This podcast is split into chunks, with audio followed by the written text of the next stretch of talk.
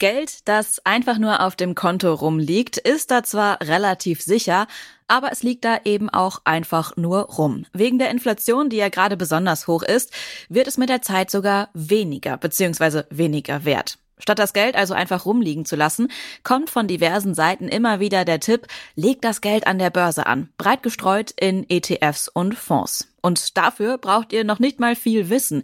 Das versprechen zumindest Robo-Advisor. Was die können, wie gut oder schlecht sie im Vergleich zu Menschen sind und was ihr beachten solltet. Darum geht's heute. Ich bin Anja Bolle. Hi.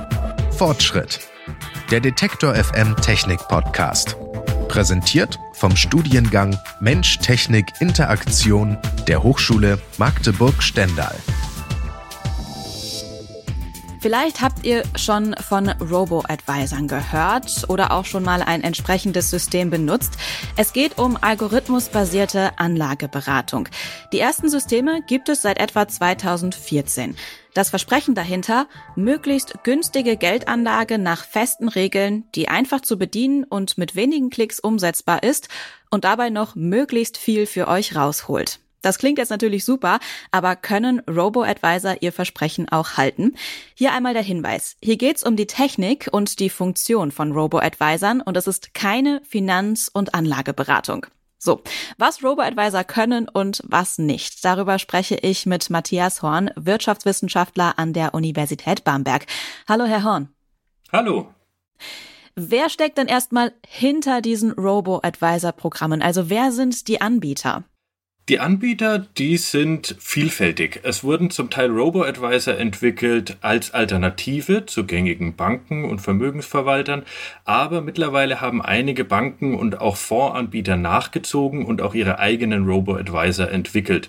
Zum Teil wurde das Feld mittlerweile auch schon ein bisschen verschmälert dadurch, dass einige Robo-Advisor von den bisherigen Fondsanbietern und Banken, die bereits am Markt waren, schon gekauft wurden und äh, somit sind diese Robo-Advisor mittlerweile zum Teil Teil der äh, bisher bestehenden Vermögensverwalter geworden. Also da stecken schon, ich sag mal, richtige Banken und Broker dahinter.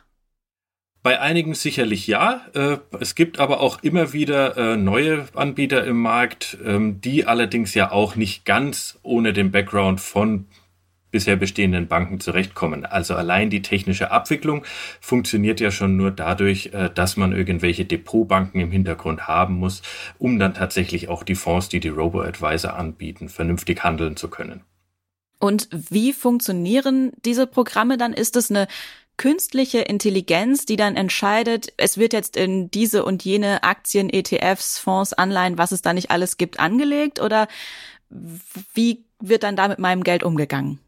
Also das Ganze als künstliche Intelligenz zu bezeichnen, das greift nach meiner Einschätzung schon ein bisschen zu weit. Also natürlich ist künstliche Intelligenz erstmal alles, was regelbasiert Entscheidungen trifft, also wo irgendwelche Algorithmen zum Einsatz kommen. Allerdings sind jetzt Robo-Advisor nach meiner persönlichen Einschätzung keine Rocket Science, sondern die Robo-Advisor, die haben doch recht einfache Regeln, nach denen sie funktionieren. Die einfachste Regel, die es gibt, die wird auch zum Teil von relativ vielen Robo-Advisern äh, verwendet, ist, dass der Anteil an Aktien und Anleihen im Portfolio relativ stabil gehalten wird über einen gewissen Zeitraum. Und äh, dafür braucht man jetzt wirklich keine künstliche Intelligenz oder ähnliches. Und wie unterscheidet sich das dann von einem Menschen? Weil die ja dann wahrscheinlich auch ich sag mal, danach vorgehen, was die Kunden und Kundinnen am Anfang gesagt haben. Ich hätte gerne dieses und jenes Portfolio. Kümmern Sie sich mal bitte. Dieser Unterschied ist tatsächlich gar nicht groß. Also die Regeln, nach denen Robo-Advisor funktionieren, wurden ja auch von Menschen gemacht und die sind einfach nur standardisiert. Und wenn ein Kunde oder eine Kundin wirklich dieses simple Anforderungsprofil hat, dass man sagt, ich habe hier einen Einmalbetrag, den möchte ich verwaltet haben und der soll zu 80 Prozent in Anleihen und zu 20 Prozent in Aktien angelegt werden, dann hat es früher der Mensch genauso gemacht wie jetzt der Robo-Advisor. Aber das ist jetzt wirklich kein kompliziertes Anforderungsprofil. Wenn es denn dann komplizierter wird, was macht denn dann ein Robo-Advisor anders? Beziehungsweise wie sähe denn überhaupt ein Szenario aus, was komplizierter ist? Ein komplizierteres Szenario wäre ein Szenario, bei dem sich die Anforderungen der Kundinnen und Kunden im Zeitverlauf verändern. Und das ist nach meinem Empfinden etwas, was sehr wichtig ist und sehr oft in der Realität vorkommt. Also wenn wir jetzt an einen Lebenszyklus denken von einem Anleger, dann wird der mit dem Start in den Beruf das erste Mal Geld haben, das er anlegen kann. Dort ähm, wird er sicherlich noch keine so großen äh, familiären Risiken haben, aber das entwickelt sich ja im Zeitverlauf weiter. Also irgendwann kommt dann vielleicht mal eine Familie dazu, dann kommt vielleicht mal eine eigene Immobilie dazu und mit diesen ganzen nächsten Schritten im Lebenszyklus wird es dann auch komplizierter, was die eigenen Finanzanlagen angeht. Also man braucht mehr Versicherungen, man braucht eine weitere Altersvorsorge, man muss Kredite aufnehmen und so weiter. Und äh, dann ist das Anforderungsprofil vielleicht nicht mehr einfach nur diesen Einmalbetrag zu verwalten, sondern vielleicht auch mal Geld rauszunehmen aus so einem Robo-Advisor, in Versicherung zu stecken oder vielleicht einen Kredit umzuschulden etc. Das sind alles Sachen, das können die Robo-Advisor im Moment aber noch gar nicht leisten. Das Problem ist eher, dass der Robo-Advisor diese Informationen noch gar nicht hat. Und das ist der entscheidende Nachteil von Robo-Advisern im Vergleich zu menschlichen Vermögensverwaltern. Die können gezielt immer wieder den Lebenszyklus des Kunden abfragen, immer wieder die Ziele des Kunden abfragen, den Finanzstatus abfragen. Der Robo-Advisor ist bisher darauf angelegt, dass er einmal zu Beginn des, des Prozesses diese Informationen bekommt und dann geht er davon aus, dass das im Zeitverlauf auch so bleibt. Diejenigen, die jetzt bereits äh, vielleicht schon ein selbst aufgebautes Depot haben, die gucken aktuell da vermutlich ein bisschen zerknirscht drauf. Die Situation an der Börse ist ja nicht so rosig und gefühlt geht gerade alles in den Keller. Ein Robo-Advisor hat diese Emotionen aber ja gar nicht. Wie schlagen sich die Robo-Advisor denn aktuell in der Krise? Die Robo-Advisor schlagen sich jetzt nicht besser oder schlechter in der Krise, als das andere Vermögensverwalter auch tun, weil eben die Algorithmen, die dahinter liegen, also die Entscheidungskriterien, recht ähnlich sind. Das heißt, im Vergleich zu einem weniger erfahrenen Privatanleger, der sich vielleicht doch von seinen Emotionen leiten lässt und vielleicht dann jetzt auch, wenn es in den Märkten bergab geht, eher dazu tendiert zu verkaufen, auch mal in Panik zu verfallen, schneidet der Robo-Advisor vielleicht besser ab, weil er diese Emotionen nicht hat. Im Vergleich zu professionellen Verwaltern dürfte das allerdings keinen Unterschied machen, weil auch die ja so trainiert sind und so mit ihren Kenntnissen agieren können, dass die jetzt nicht von Panik äh, getrieben werden. Und auch die haben ja Unterstützung durch Computer, nach denen sie ihre Entscheidungen fällen. Nur ein Spot, dann geht es mit dem Podcast weiter. Ihr wollt ein Studium, mit dem ihr etwas bewegen könnt? An der Hochschule Magdeburg-Stendal könnt ihr Mensch, Technik, Interaktion studieren. Der Studiengang verbindet Psychologie, Sozial-, Natur- und Ingenieurwissenschaften miteinander. Auf diese Weise könnt ihr technischen Fortschritt studieren, von Robotik bis Unterstützung im Spitzensport. Studiere, was dich bewegt.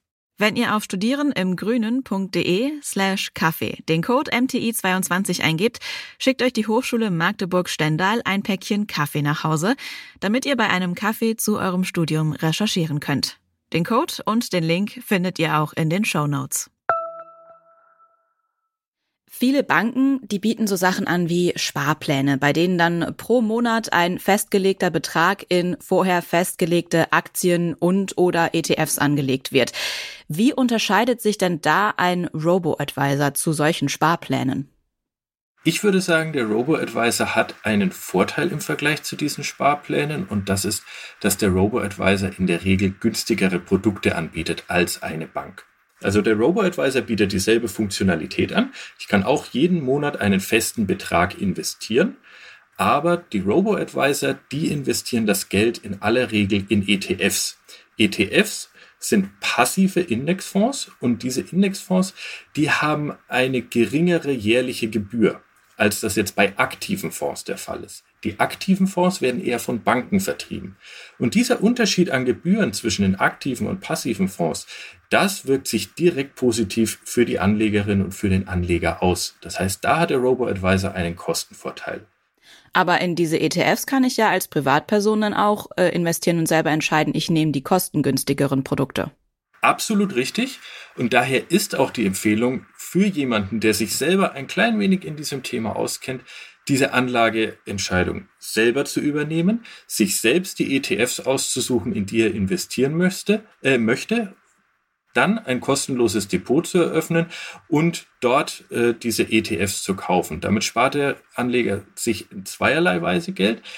Erstens, er muss keine Depotgebühren und Verwaltungsgebühren bezahlen, wie das beim Robo-Advisor der Fall wäre.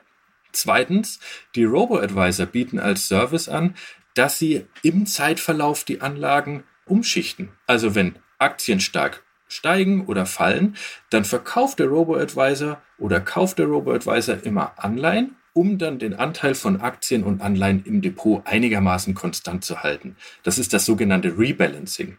Das Rebalancing kostet dem Anleger über die Zeit betrachtet allerdings meistens Geld. Das heißt, er bezahlt für eine Dienstleistung, die ihm eigentlich nur Kosten verursacht.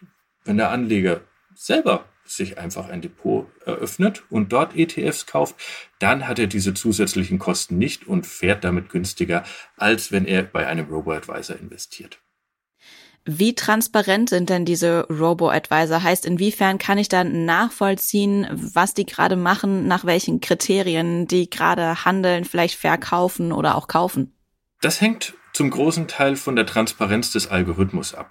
Wenn ich einen relativ simplen Algorithmus habe, dann kann ich natürlich auch vorher schon relativ gut nachvollziehen, wann ein Robo-Advisor kaufen und verkaufen wird. Und ich sehe das auch beim Robo-Advisor auf der Plattform täglich in äh, meiner Depotübersicht, was da passiert ist. Was ich vielleicht nicht immer genau nachvollziehen kann, ist, wenn ich jetzt Strategien habe, die nicht so ganz intuitiv nachvollziehbar sind, äh, wann jetzt genau eine Kauf- oder Verkaufentscheidung fällt und aus welchem Grund. Das sehe ich dann einfach nur, dass diese Entscheidung gefällt wurde. Ich kann aber nicht genau nachvollziehen, warum. Äh, das dürfte aber für die meisten Anleger, glaube ich, äh, nicht wirklich ein Kriterium sein, weil viele ja gerade diese Entscheidung abgeben wollen. Viele wollen sich ja im Zweifel gar nicht wirklich mit dem Algorithmus befassen, der dahinter steckt, sondern verlassen sich darauf, dass dieser Algorithmus gut funktioniert. Hier muss man allerdings sagen, gibt es bisher noch keinen Algorithmus, der so gut wäre, dass er dauerhaft den Markt schlägt. Das heißt, da steckt auch oft eine Hoffnung von Anlegerinnen dahinter, die sich einfach nicht bewahrheiten wird. Wenn wir uns jetzt mal die Zukunft der Robo-Advisor angucken. Sie hatten am Anfang gesagt, dass die bei einigen Sachen noch gar nicht mithalten können, weil die zum Beispiel nicht aktiv nachfragen, wenn sich das Leben verändert von den Kunden und Kundinnen. Mit Weiterentwicklung der Algorithmen, mit der Zunahme von künstlicher Intelligenz und sowas, können Robo-Advisor dann in Zukunft zuverlässiger oder vielleicht auch besser sein als Menschen, wenn es um Vermögensanlage geht? Grundsätzlich ja. Allerdings ist das wirklich sehr weite Zukunftsmusik und ich kann nicht mit Sicherheit sagen, ob jemals dieser Stand eintreten wird, dass ein Robo-Advisor den Datenzugang hat, den er dafür bräuchte. Es ist heute schon ein riesengroßes Problem, Daten von unterschiedlichen Anbietern zusammenzubringen. Das heißt, wenn ich eine Hausbank habe und dort Finanzanlagen habe und ich unterschiedliche Versicherungen habe, dann vielleicht auch noch irgendwo äh, bei der gesetzlichen Rentenversicherung Ansprüche habe, dann ist es für mich als Privatperson schon sehr schwierig, diese Daten zu aggregieren. Das bräuchte ich aber, um wirklich einen umfassenden Überblick über mein Depot zu haben. Das können menschliche Vermögensverwalter zum Teil leisten, wenn ich die entsprechenden Daten eben zu ihnen bringe und die sich selber einen Überblick verschaffen. Robo-Advisor haben bisher noch keine Chance, diese ganzen Daten in ihre Entscheidungen einfließen zu lassen, einfach weil es die Datenschnittstellen noch nicht gibt. Und das ist ein ganz zentrales Problem. Ich habe sehr große Zweifel daran, dass in den nächsten Jahren die Datenschnittstellen so sind, dass Robo-Advisor tatsächlich Zugriff auf alle diese Daten hätten. Von daher ist es vielleicht so, dass die Anbieter grundsätzlich die Algorithmen schreiben könnten, um so eine umfassende Vermögensverwaltung und Anlageberatung zu ermöglichen, aber ich bezweifle sehr stark, dass sie an die Daten kommen werden, um es dann tatsächlich auch umsetzen zu können. Robo-Advisor haben also Vor- und Nachteile und werden sie dann in Zukunft wohl auch noch haben. Vielen Dank für das Gespräch, Herr Horn. Danke Ihnen. Jetzt wisst ihr, was sich hinter den Robo-Advisern verbirgt. Ob und wie ihr euer Geld anlegt, das müsst ihr aber selbst entscheiden. Wenn ihr mehr über Technikthemen hören wollt, dann folgt unserem Podcast kostenlos in eurer Podcast-App. Jeden zweiten Dienstag gibt's eine neue Folge Fortschritt. Produziert hat diese Episode Andreas Popella. Mein Name ist Anja Bolle. Vielen Dank fürs Zuhören und bis zum nächsten Mal. Ciao. Fortschritt. Der Detektor FM Technik Podcast. Präsentiert vom Studiengang Mensch Technik Interaktion der Hochschule Magdeburg-Stendal.